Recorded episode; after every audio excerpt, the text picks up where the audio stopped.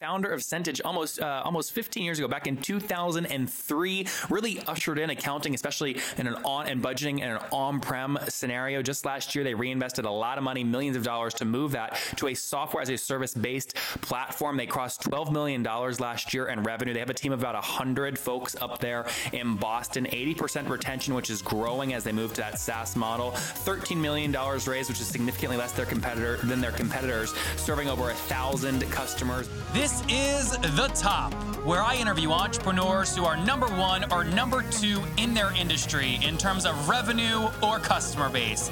You'll learn how much revenue they're making, what their marketing funnel looks like, and how many customers they have.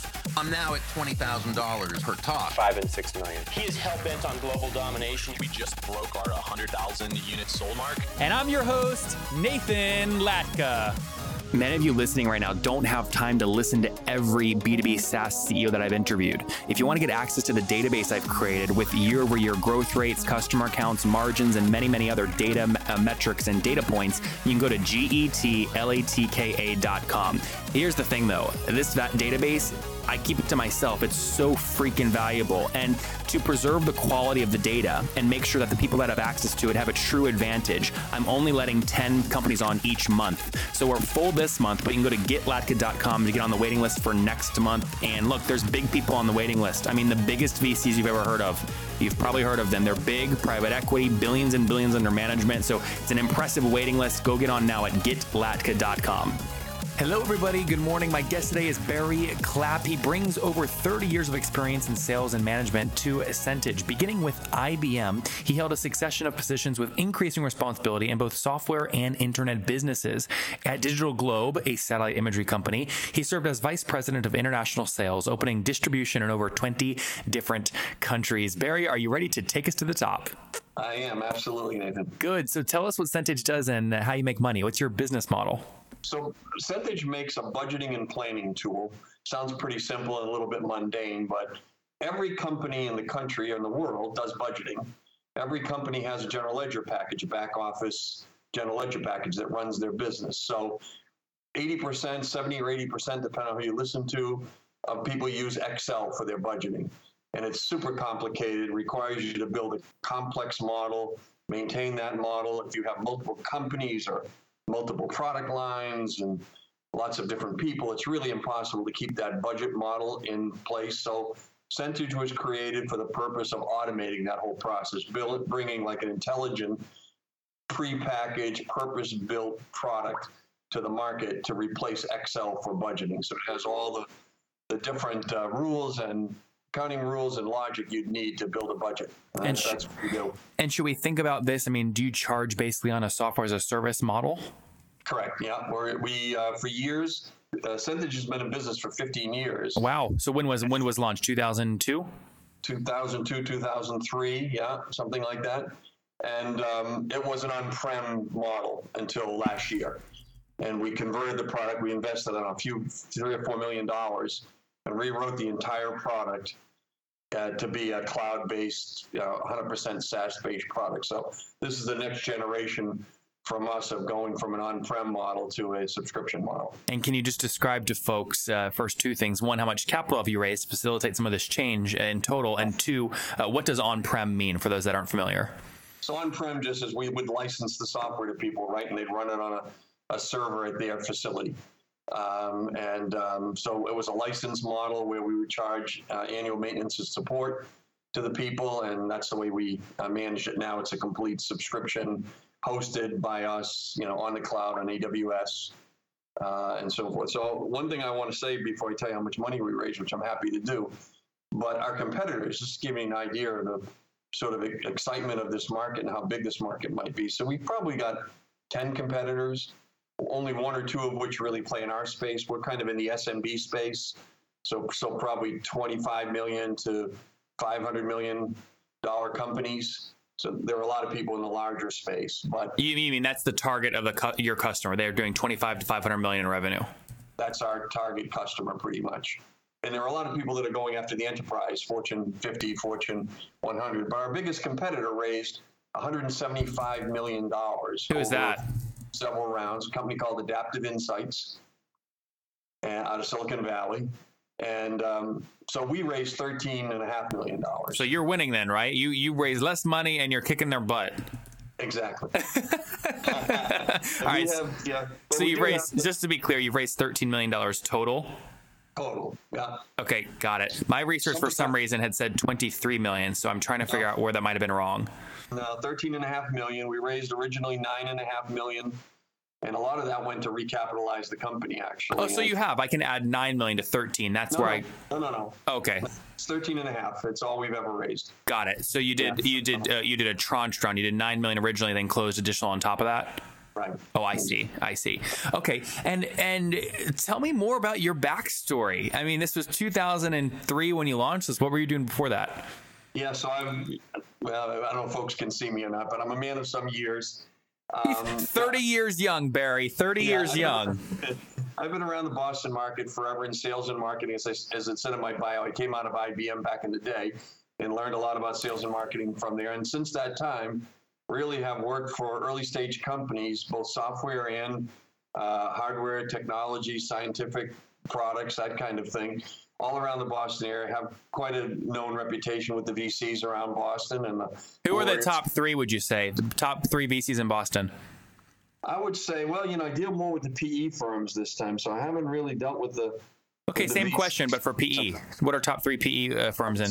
The, uh, Great Hill, you know, Capital is one that we like a lot. Um, uh, we've been talking then mostly to New York based and uh, and and California based ones. So we've talked to everybody, KKR and and uh, just everybody. We went to this um, you know forum where we presented to all the top players and uh, Accel and everybody else, and so they're all tracking us, you know, till we get big enough to where there might be some chance to put some money in for leverage, you know, to try to leverage what we're doing. Yep. Very cool. Okay, take us more. I want to learn more about kind of your customer base. So, so you said you're targeting kind of 25 million to 500 million in revenues. What's the average customer paying you per month? Average customer is about uh, 35, 40,000 per year, Okay. right? So that's our average subscription pretty much. Um, in the first year, we also sell some services uh, to implement the product. So, you know, our our dream scenario is a customer that's paying, you know, 4000 a month, that kind of thing. But, you know, we collect it on an annual basis. So we think about in terms of annual. And is the annual pricing, whether it's 30,000 or 40,000 or more, uh, I assume there's kind of a flat fee, and then is it a per seat model, or how's it work? And we price it per seat. We have uh, we build it from uh, we have what we call core users who are finance users. Uh-huh. There might be five or ten finance users, and then they, we have budget contributors, so people who just contribute to the budget. So we call those light users. So it's some combination of core users, light users. Uh, we have an analytics product that is attached to it, and so that all adds up to a to a, a base price. Oh, great. And how many how many customers do you have on the platform today? So we've got about a thousand customers, uh, probably ten thousand users, because each customer has an average of ten or so users. And just to be clear, customer is a business, and a user is a person at the business, a seat. That's right. That's I see. Yep. Okay. And and then each of those customers, those ten thousand customers, probably budget for two or three or four companies. So we actually Oh, do wow. for yeah. So if you buy the product, most of those customers have divisions or subsidiaries, that kind of thing. So I'd say we budget for about three thousand companies, uh, but have about ten thousand, uh, a thousand. I'm sorry, paying customers. So, so Barry, if I take a thousand customers at a at a you know the low end thirty grand ACV, it sounds like you you've broken the magical thirty million dollar AR number. Is that accurate? So that what we're right in the midst of doing right now is converting all those on-premise licensed customers to ARR. Yep. And, and we do that, we'll be in good shape. So we've just come out with our new product, Budget Maestro 9, which just is going to blow the market away. It's so simple to use and uh, so much more profound than uh, our previous product. And we're right now, we're betaing it with some people. We announced it at our our user conference in May, and people are lining up actually and wanting to convert to the new product. So we're going to have to take them to an AMS model where they're not paying that much and bring them to a subscription model. Got Uh, it. So, so you're are you? I'm curious how this is panning out. So, of your thousand customers, what percentage are still paying on an on-prem basis? So I would say um, it's probably about 30% subscription and 70% on-prem. Okay. And are those on-prem solutions the annual maintenance fee that they're paying? Is it more or less than the than the software-based annual contract value?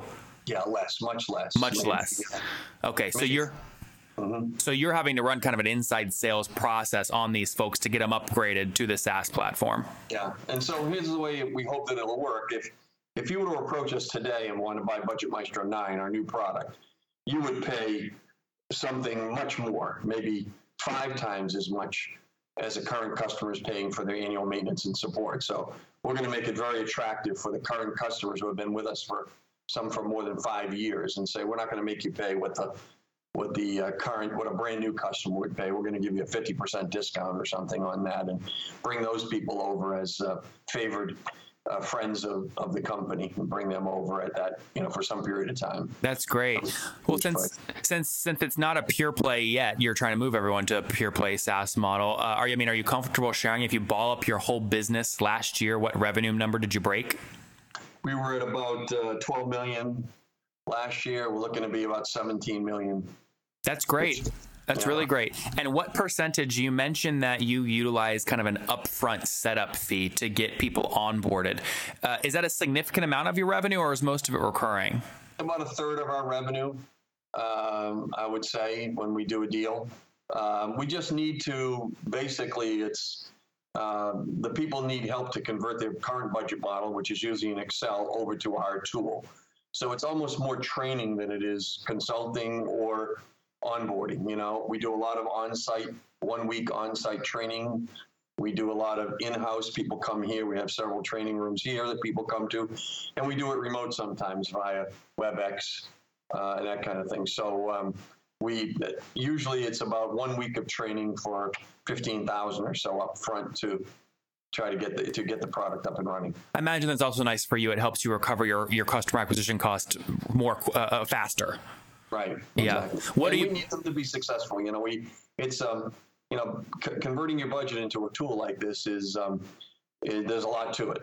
Yep. Uh, it's it's a complex uh, application, not ours, but the idea of building a budget for a two hundred million dollar company is a pretty. It would take you six months in Excel or more, Mm-hmm. and so we convert them over in a week. But it does require some hand holding and some guidance. Now, uh, hand holding obviously probably requires team members. What's your team size at today? So we're at about hundred people. Okay, all based up there in Boston. most in Boston. We have a lot of these trainers that I talked to you about are actually spread throughout the country so that they're in different time zones. Uh, we have a couple of salespeople who are remote, but they're still working as if they were located here. So, and we have a small subsidiary up in Canada. Okay, very good. And then walk me through. I mean, consider obviously your marketing and sales team and whatever you're spending on paid acquisition. I mean, wh- what is your customer acquisition cost on average? Would you say? You know, I haven't calculated that right. I should be, I should have that on the top of my head, but we've still been in such growth mode um, that you know we haven't really been calculating that. I'd have to. I'd That's have to about it. Yeah. Where besides your actual headcount in terms of sales and marketing people, where are you spending money to acquire new customers? Yeah, it's mostly. I mean, so we we spend uh, we don't overspend on marketing. We're pretty strong sales and marketing people, so we've always had an inside sales model. It's always been phone sales uh, with young people. I believe in you know super young guys. We bring people in as BDRs to do prospecting. Those guys get promoted up to be account executives. Uh, we have a few sales engineers that help them to give uh, demonstrations. They are you are you tough on them? Do you, you beat the heck out of those BDRs? You, you make them cold call a thousand calls a day? Yeah, well, I yeah I used to, but now I, I got a VP of sales who we call Crush. I don't know how does- I don't know how I'd feel coming in under a guy named Crush. Yeah, he does the dirty work for me. So That's he does- pretty cool. He's crushed because he crushes his numbers all the time, and so uh, we have some fun with uh, calling them Crush. yeah. That's awesome. Okay, very good. What about uh, what about churn? What are you looking at in terms of annual logo churn? Yeah, so our churn rate has been higher than it should have been when we were doing the uh, license revenues, right? And Yep. uh, uh, the annual you know, maintenance and support was probably 80% retention. Okay. uh, in that business. And um, part of it was because we sold to smaller companies. So when I told you the company's been in business for 15 years, it started out selling software, shrink wrap software to QuickBooks customers Wow. who were five and 10 million dollar companies, right? So a lot of them went out of business, or the champion would leave, or or whatever. So some of the 10% of the churn, I would say, was something beyond our control to do with acquisitions or champion leaving. We'd had a single user in many companies, and so that person left. So our retention rates have risen from 75% a few years ago to over 80% now. And when we go to the SaaS model, we know we can get them to 90%. You know, If you to. if you look at that cohort, the 300 of the 1000 that are on the SaaS platform, are you seeing already indicators of a much higher retention rate? Absolutely. Yeah. That's great. I'll be frank, the Budget Maestro 9, our new product, and the main purpose of that product was to make it easier to use. So Mm-hmm. our product, and we've been in business all those years. Well, our product was written over 10 years time, Mm-hmm. and it was, you know, the UI wasn't completely consistent. It was written on different technologies at different times, and you know, a lot of a code base that was cobbled together, and not necessarily 100% user experience consistent, right? So we rewrote the whole product to perform better and to add functionality, but to make it much simpler to use. So we know that our retention rates are going to go up. And of course, we're going to sign three year contracts with people where our maintenance contracts were a year at a time. We signed prepaid and or three-year maintenance contracts with people. So we had to go out and renew people's um, maintenance every year. So Are you seeing good expansion revenue in terms of when you go and renew people, expanding to additional seats or additional products or feature sets? We've always done about uh, 10 to 20% of our revenue in upselling. That's great. So if someone pay, I'm making this up. If someone pays you 10 grand in, in year one, on average, you'll see them go up to about 120 grand in year two. You said 10 and 120. Sorry, Yeah, 10 yeah. and then 12. Yeah, yeah. and we do sell uh, we do sell additional training. So when some new person joins the company, they often hire buy a training package to train the new person. Um, so there's some training revenues as well to be sold. But we always sell more seats. That's great. yeah, now, now. Barry, t- think back to when you were first kind of getting this thing off the ground. What's the weirdest thing you did to acquire customers? Wow. We'd do anything. I, I'll say that. Barry, you better be careful what you say. Uh, we would, back in that time, we would do anything. Uh, geez, I can't think of anything super weird, honestly. I mean, there's a lot of crazy emails we would send. Give me an example of one of those. What was the Um, subject line? the subject line was always about uh, you know getting off of spreadsheets and getting away from Excel, and so we we created a really cool video actually where we showed that Excel was 40 years old. Excel was having its 40th birthday, so we created a, a funky video that had pictures of Bill Gates when he was you know 20 years old and old computers with you know big green screens and with people with bell bottoms and you know afros and all this kind of stuff from when excel was first launched and basically said you know lots evolved since uh, in 40 years. So so has software evolved. We fast forwarded to somebody with an i uh, with an ipod and a you know with headphones on bobbing and listening to music and talking about isn't it time for you to upgrade your technology that was a super fun video that got a lot of a lot of plays and a lot of notoriety because our customer happens to be usually a 40 to 60 year old man. You know, he's the CFO of a 200 million dollar company, so it's usually, um, you know, it's, it's usually somebody um, with some gray hair, so they could identify with all the images that came up. And Barry, do you guys have any weird costs above the line, or do you see typical SaaS gross margin, uh, you know, in the 85 to ninety percent range? Yeah, no, uh, we don't have any extraordinary costs. Uh, Okay, so you're in that range. Yep. That's great. And then, and then, eh, I know you're not doing a lot of paid marketing, but whatever you are doing, can you give me a sense of velocity of that? I mean, are you doing 10 grand a month, 100 grand a month, anything? In what kind of marketing? I'm sorry? paid marketing, Facebook ads, Google ads, conference sponsorships, things like that. Yeah, so we spend, um, you know, we do a lot of webinars with, you know, some people, industry type people. We definitely, uh, we spend at least 10 grand a month on Google AdWords. Okay. Uh, we, um, so we do everything, you know, we do some of everything. That's great. Uh, a lot of email marketing. Um, we go to trade show. We go to a few trade shows for the big general ledger packages like Sage and and uh, Microsoft Dynamics. So we go to their trade shows. Um, we do a lot of channel marketing. So we do a lot of joint marketing with channel partners. Um, and um, so I would say our marketing spend is 100 grand a month, you know, or more. Guys, big news. Last month was a huge month for the company I recently acquired, which was www.thetopinbox.com.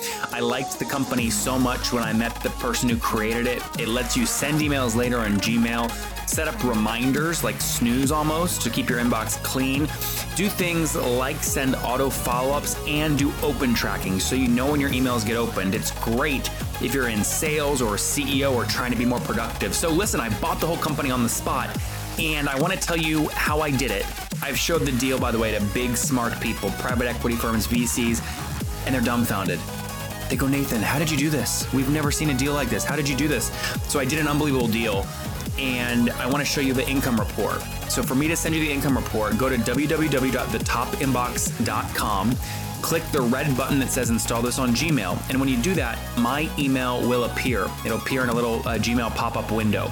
Send me an email and I'll reply immediately with the income report, and you can see how I'm buying and growing small B2B SaaS companies. That's www.thetopinbox.com. Totally free to try and use. www.thetopinbox.com. Very good. Barry, let's wrap up here with the famous five. These are one word answers. Number one, what's your favorite business book? Favorite business book would be uh, biography of Richard Branson. I don't know the name of the book, but I love Richard Branson's autobiography. Number two, is there a CEO you're following or studying? Uh, no, but I do like Marcus Lemonis, The Profit. I don't know if you watch that show or not, but He's uh, good. see. I've bought so much candy from Sweet Pete's, it would blow Yes. your mind.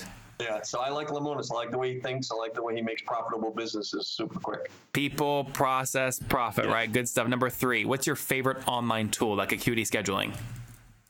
Um, I live in Salesforce. I know that's not chic and not the latest thing, right? But I've got Salesforce open all the time, and I'm living in Salesforce. Um, and we use Inside Sales uh, dot com a lot, you know, for tracking the leads we have and the follow up on the leads. So I would say those are the two that come to mind. Number four, how many hours of sleep do you get every night? I get uh, six to eight hours. Okay. And what's your situation? Married, single, you have kids? I'm married uh, 40 something years. Wow. Got two children, uh, 28 and 26, a boy and a girl, and two little baby grandchildren, grandsons from my son, one three and one uh, about six months old. That's wonderful, Barry. And how old are you? I'm 65 years old. That's wonderful. Okay, take us back. Last question. Take us back 45 years. What do you wish your 20 year old self knew? Wow, I was such a different world back then. You know what I mean? I would say, uh, I would say, be bolder.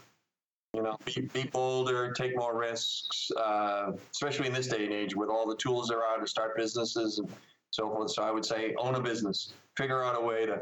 Took me a long time to figure out how to get equity in the in the businesses I'm involved in. So I'd say, go out of your way to make sure you get equity in in a business that you think has potential. That would be my advice. There you guys have it from Barry Clapp. Take more risk, get more equity. Founder of Centage, almost uh, almost 15 years ago, back in 2003, really ushered in accounting, especially in an on and budgeting and an on-prem scenario. Just last year, they reinvested a lot of money, millions of dollars, to move that to a software as a service-based platform. They crossed 12 million dollars last year in revenue. They have a team of about 100 folks up there in Boston. 80% retention, which is growing as they move to that SaaS model. 13 million dollars raised, which is significantly less their competitor than their competitors, serving over a thousand customers. Barry, thank you for taking us to the top.